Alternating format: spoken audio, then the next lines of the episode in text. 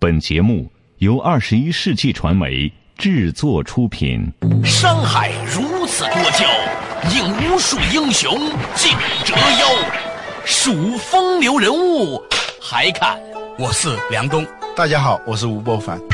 两个男人孕育五年，梁冬、吴伯凡帮你坐着打通经济生活任督二脉，东吴相对论。好戏马上开场。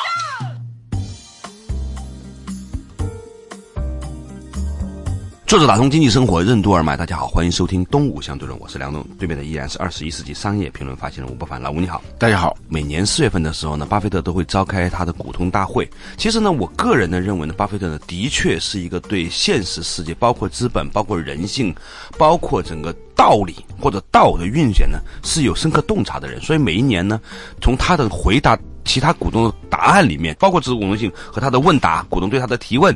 其实呢是可以看到很多这个世界的基本面的。我参加过一次呢，他那个很有意思，老吴你知道，他是一个体育场，嗯，然后呢分成很多个区，坐在那里的股东呢就排队，大概有八只到十只的那个话筒就设在那个不同的区域里面，每一个区域呢就有一个话筒，咱们就提不同的问题。巴菲特和查理芒格呢，就是他的搭档呢，就坐在上面，从早上一直到晚上，两个人一边吃着糖果就一边回答问题。这里面有很多的问题呢很有意思，我想今天的这个话题呢就跟你一起来分享一下。嗯啊，第一个问题呢，就有人问呢，为什么他反对可口可乐为高管发这个新股期权而稀释现有的股东。就是期权制度啊，是现代的这个商业社会里面一个很普遍的一个流行的激励制度了，尤其是现在每个月都要听说某一个互联网公司又上市了，又有多少人成为了这个亿万富豪。比如说最近的京东上市之后呢，嗯，一下子变成了中国第三大互联网公司，刘强东个人资产可能也是四十多亿美金了，这是一个相当庞大的一个数字。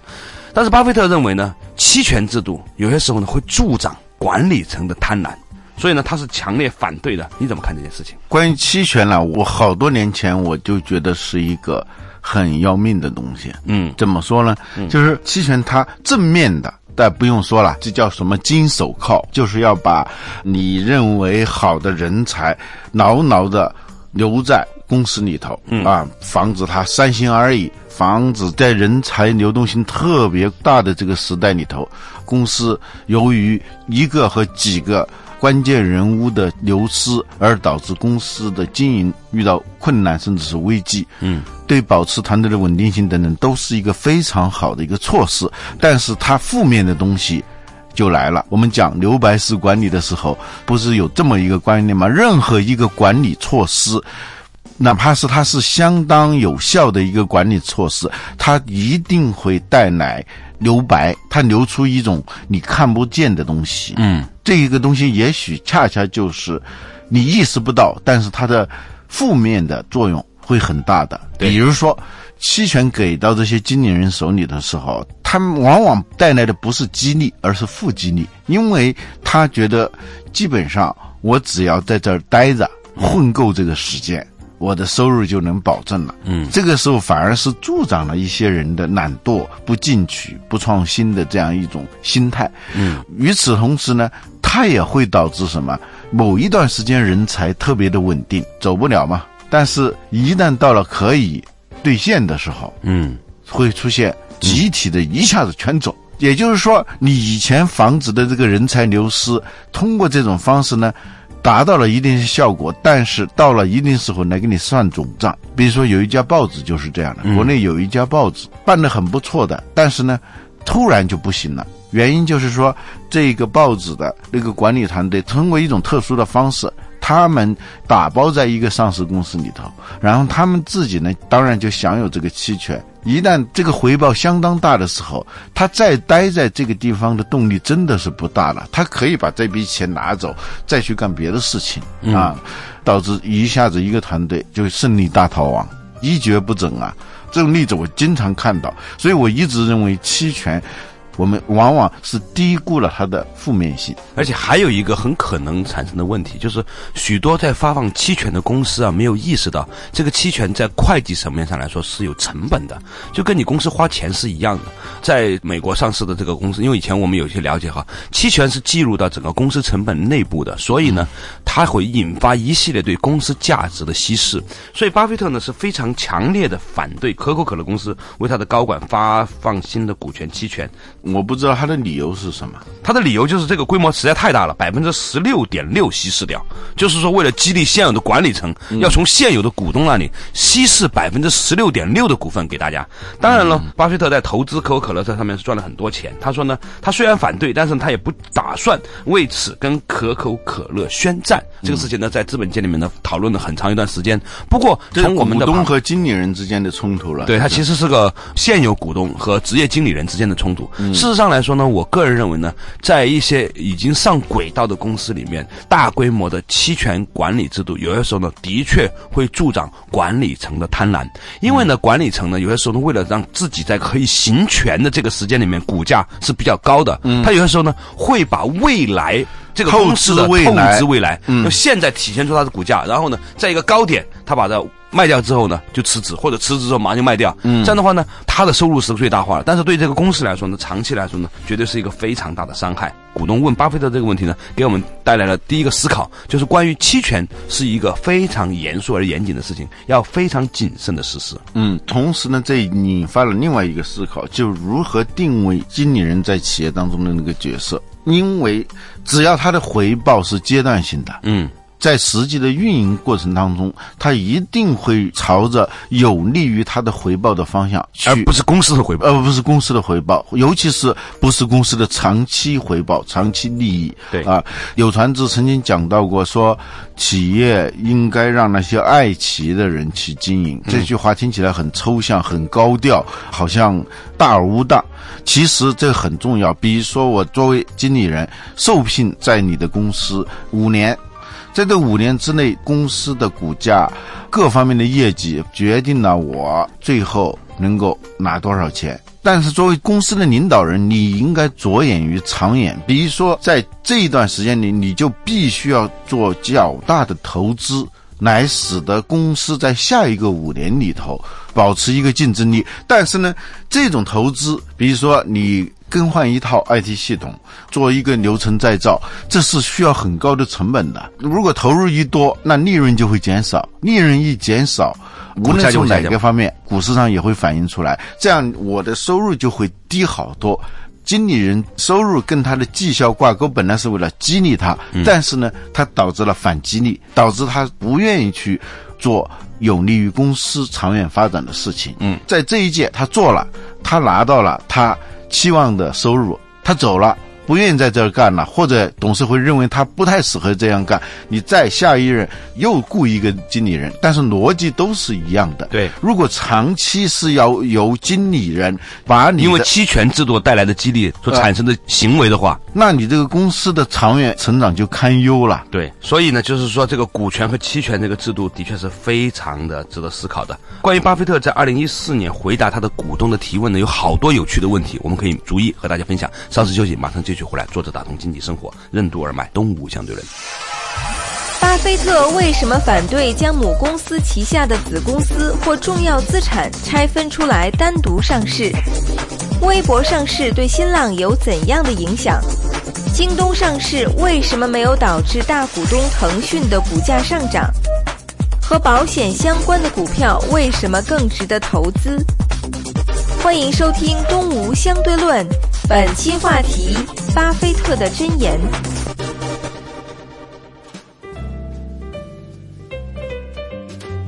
作者打通经济生活，任督二脉。大家好，欢迎收听东吴相对论，我是梁东，对面的依然是二十一世纪商业评论发行人吴伯凡。老吴你好。大家好。哎，今天呢，我们聊到的是二零一四年巴菲特在股东大会上回答他的其他股东提问的一些有趣的话题。之前呢，我们讨论那个话题呢，就是关于巴菲特如何反对可口可乐公司向他的高管稀释期权这件事情，讨论到就是说，其实期权的发放对于公司的长期利益来说呢，是一个非常需要谨慎考虑的问题，因为一一旦职业经理人在拿到这个期权，他的短期回报高于他对公司的长期投入的回报的时候呢，他可能会做出一些短期的行为。当然大家都知道这样的一个情况，但是好像不发期权呢，你也没有办法，尤其是在争夺最优秀的经理人的时候，所以它是一个很有意思的一个博弈的过程。我观察一些公司，他们采取一种方式相对比较巧妙。他怎么做呢？他叫虚拟期权。对，就这种期权呢，他们在法律上没有效力。嗯，比如说你占多少，但是你一走啊，你是没有的，它只是按这个东西来分红啊。而不是说整个这个是归你的。对，它是一个竞争市场。对对，你说我搞虚拟的，人家公司我不搞虚拟的，你自然就抢不到人，所以它就是一个博弈的过程。嗯，最好的方式是这样的，就是说呢，这个期权呢你可以有，但是呢延长这个行使期五年到十年之后你才能行使。也许这个公司五年十年之后，因为不让你去行使呢，可能这个价格会高很多，这对你来说也是个好事儿。嗯，但是呢你现在做的事情呢，就要为五年或者十年的公司的股价负责的时候呢，也许现在你做事情就会有更长远的打算了，把行权期拉长啊。嗯，第二个问题就是有人问到一个问题，就是说巴菲特你是否会把你公司的旗下的子公司分拆出来上市，这个事情好像我们常常也听说嘛，有公司做做的，前不久不是比如微博从新浪播出来上市，对对对，是吧？江湖也有传闻，微信也许有一天会播出来腾讯上市，当然只是一个江湖传闻了。嗯，但是你知道巴菲特怎么回答的吗？两个字儿，不会，然后不做任何的解释。我觉得这个事情其实背后很有趣，就是他认为这个事情是永远不会发生的，他永远不会拆他的股价，不会把他的公司拆出来单独上市，他也永远不会给大家分红。起码在他在做这个伯克希尔哈撒韦的这个公司的 C E O 的时候，嗯，这很有意思的一个观察。比如前段时间新浪的微博单拆出来上市之前，嗯，新浪的股价呢最高的时候反弹去到了七十多，将近八十块钱。结果拆完出来之后呢，新浪自己的股价就跌到五十多了。好像我观察到的那些把公司重要资产拆出来单独上市的母公司的资产都在缩水的。如果是这样的话，他的高管团队他就特别要考虑如何照顾他的利益。比如说我是个后来的 C E O， 对原来的那些股东那些高管团队他占有一定的份额嘛，嗯，我后来去的，我在里头得不到什么好处，或者我占的这个股份很少，嗯，我当然会考虑分拆的方式，实际上是把这一个公司的资产做了一个重新分配，嗯，而我在原来的母公司的那个股份可能只有百分之一、百分之二，嗯，但是我在新的这个分公司的我占的很高的话。通过这种方式暗度陈仓的方式，我就能获得很多好处。当然这不仅仅是这个领导的问题，有些时候呢也有一个可能性是什么呢？比如说在一个母公司里面它是很多业务的，有些业务发展的好一点，有一些发展不好，嗯，那么对于好一点的那个部门呢，如果你把它放在一个大盘子里面，这个做的相对好的业务部门呢，他们的这个收入啊是不能够体现出他们在行业里面的优势的，它必须要被放在一个大锅饭里面去分享，稀释稀释了嘛，嗯，所以呢一个大集团里面做的最好的这个部门都倾向于让自己这个部门呢单独去上市呢，他们能够更好的在一个公开的市场里面体现他们的价值。所以呢有些时候呢为了让这一群最优秀的同事得以体现他们价值呢，也会说激励他们单独上市。不过这个事情呢对于母公司来说，整个大盘子来说呢，在巴菲特看来他认为是不利的，这个中间呢就出现了很多的这种博弈。其实每一种的观点呢都有道理，对，我们只是说从这件事情上看到巴菲特的态度是他认为不会，这个可能跟他的公司所投资的产业也有关系。嗯，如果是在一个产品生命周期非常短的一个行业里头，对，他有可能这样去做单独上市，是吧？啊，嗯，如果在一个产品生命周期很长的，巴菲特一般是选择这种东西吧。嗯，产品生命周期非常漫长的，而且技术好像，呃、不那么酷的，不快速发展的技术对他们不产生作用的。嗯，比如说你 I T。互联网通信再发达，你对可乐和糖果不会产生多大的影响。嗯，他要做的是那种百年企业。呃，保险啊，这个行业很有意思。我如果买股票的话，我愿意去买那些跟保险连在一起的那种投资。为什么呢？因为保险它是这样的，它今天支付给别人的东西，比如说那个养老保险，是他在几十年前、二十年、三十年这么赚过来的。今天赚的钱是在二三十年以后才能够支付的，所以它一定要保持一个相对平稳的、稳健的，甚至是有点保守的这种方式。这样呢，它就不可能把自己的这个整个产业的基石建立在一个特别不坚实的、特别动荡的一个行业里头。保险它是百年大计，嗯，至少最低是十年大计。跟那些做手机啊、做 B B 机啊、做什么电子书啊。这个是很不一样的。嗯嗯，所以从你的角度，你认为呢？就是说，巴菲特之所以不会让他子公司单独上市，也跟他本身的这个行业特征有关。我们也不可以一概而论。嗯，也许在某一些互联网公司单独拆出来上市呢，是符合这个行业的特征的。对吧？对啊，你看马化腾说他现在后怕，说如果三年前不推出这个微信出来，他真的很后怕，就是腾讯也许这家公司已经岌岌可危了。嗯，那你想想三四年前的时候，腾讯的风头也是非常近的嘛，不会去想到说他会陷入一个危机。当然他很幸运的是，他又推出了像微信这样的新的产品，能够让他进入下一个发展阶段。对好多公司来说，去年很红火的公司，今年你就发现有好多好多问题了，尤其是互联网公司。也许五年以后呢，存在不存在我觉得都是问题。如果有一天腾讯把微信单拆出来上市的话，对于腾讯微信的团队来说是一个非常好的消息，因为这个团队呢可以在一个公开的市场体现出他们的价值。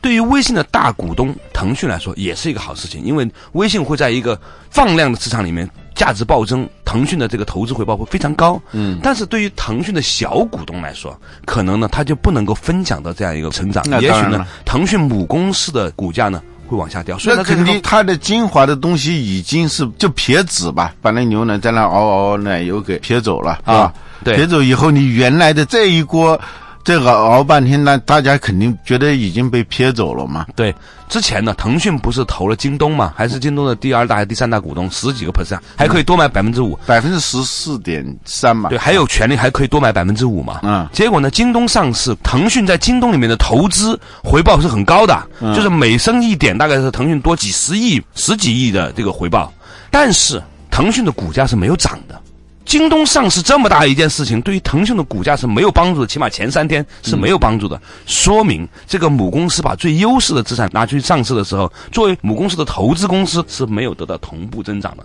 这个话题很有趣，所以呢，如果你要投一家公司，它有可能把它的最优质资产拿出去剥离上市的话，你一定要经过一个慎重的考量。稍事休息，马上继续回来，坐着打通经济生活，任督二脉，东吴相对论。巴菲特给自己太太的投资建议为什么是直接购买标准普尔指数？标准普尔指数的产生方式为什么是天算而不是人算？基金经理为什么很难长期跑赢大盘？心存敬畏，不忘初衷，以简驭繁，为什么是成为资本市场赢家最重要的素质？欢迎继续收听东吴相对论，本期话题巴菲特的箴言。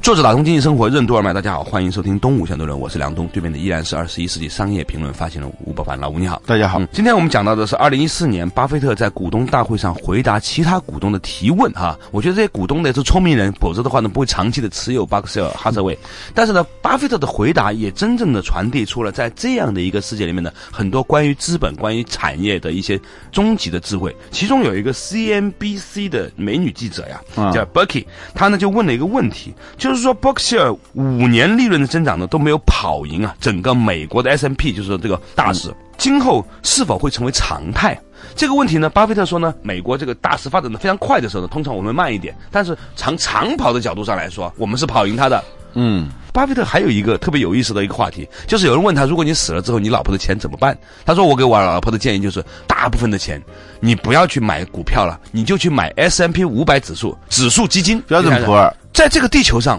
超过一大半的投资经理，如果从长期来看，他的投资回报是跑不赢大盘的，这个很有意思哦，就更不要说我们这些散户了。我周遭旁边的朋友，偶尔你会听见人是买股票挣的钱的，这一次挣两次挣钱。你从五年、十年来看，真的能够在股票里面挣很多钱的人不多的。嗯，为什么呢？你别看那个大盘走得慢，但是呢，它从长期的五年、十年来看呢，它其实是很稳定的一个持续上涨的。如果放到三十年到五十年，就更是这样了。标准普尔当然是一个人为的一个指数，对，但它的这种采集制定啊，一个它的抽样是非常的广泛的了。对，你能进入这五百，那是很难的。它本身就是一个自然选择、一个淘汰的一个过程。对，所以有的以前是，后来被淘汰出去了。对，所以它这个过程呢，在某种程度上有点像天算，嗯，它不是人算，嗯，天算的东西啊，打引号的天算了、啊，嗯，有时候它在局部上它不如人算，嗯，你会觉得它很慢啦、啊，没有效率啊，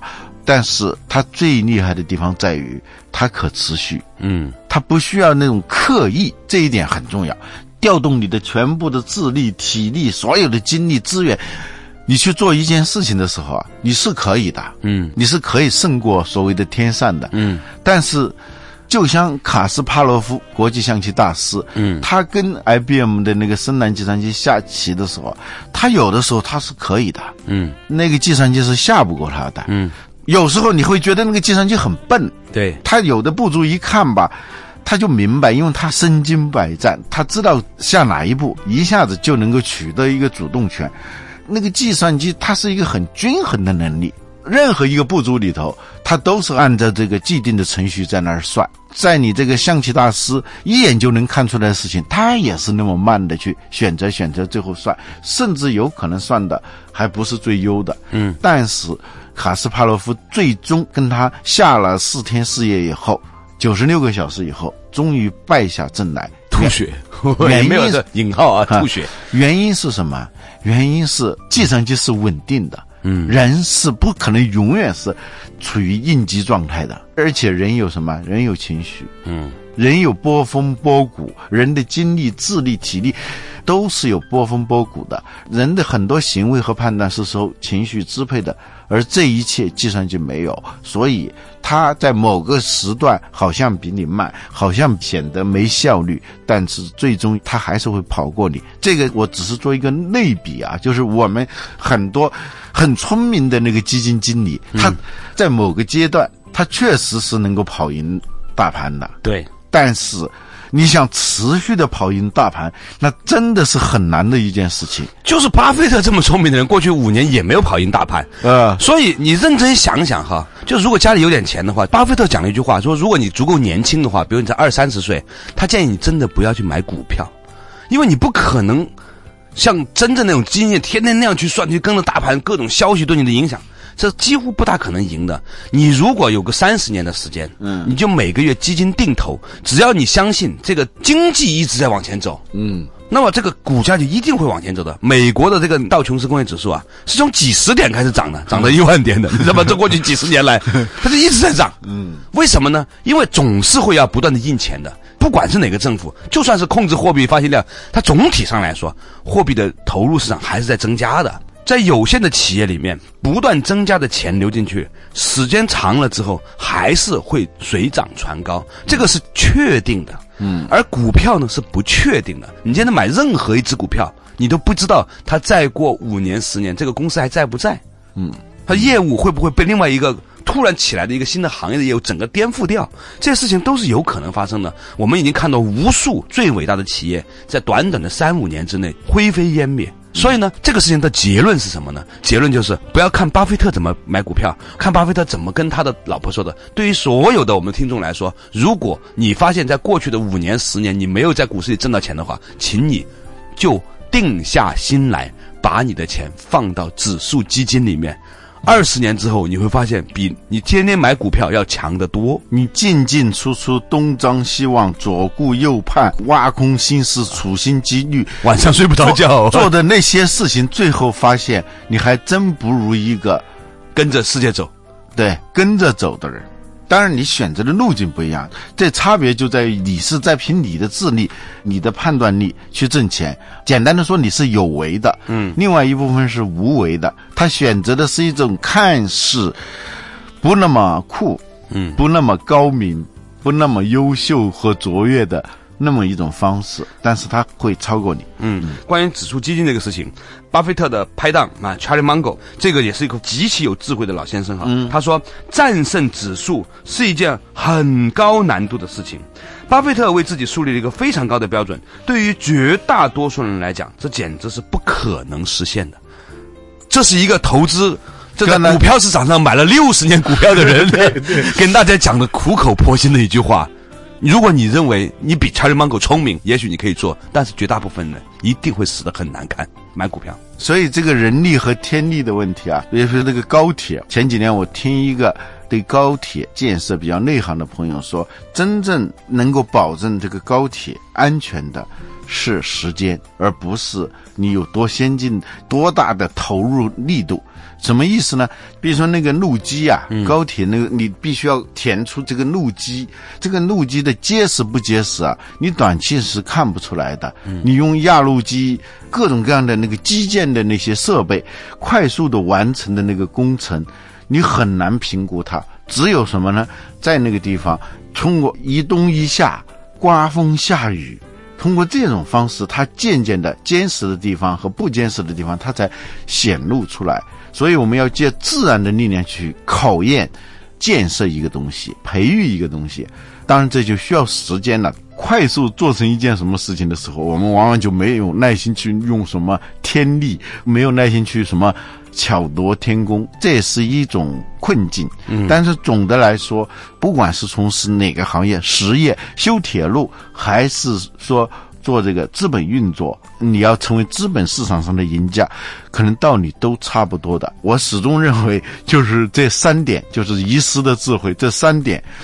呃，很重要。第一是心怀敬畏，嗯，第二是不忘初衷，第三是以简驭繁。能做到这三点，基本上不会犯特别大的错误。对的，所以呢，今天我们呢就简简单单的和大家分享了一些这个巴菲特在二零一四年股东大会上回答其他股东的提问。我们觉得呢，这个的确是一个在当今世上的一个处事的，尤其在资本市场处事的一个安身立命的回答。好了，希望呢在以后的时间，我们可以跟大家继续深入的分享他的提问。好了，感谢大家收听今天的《动物相对论》，我们下一期同一时间再见。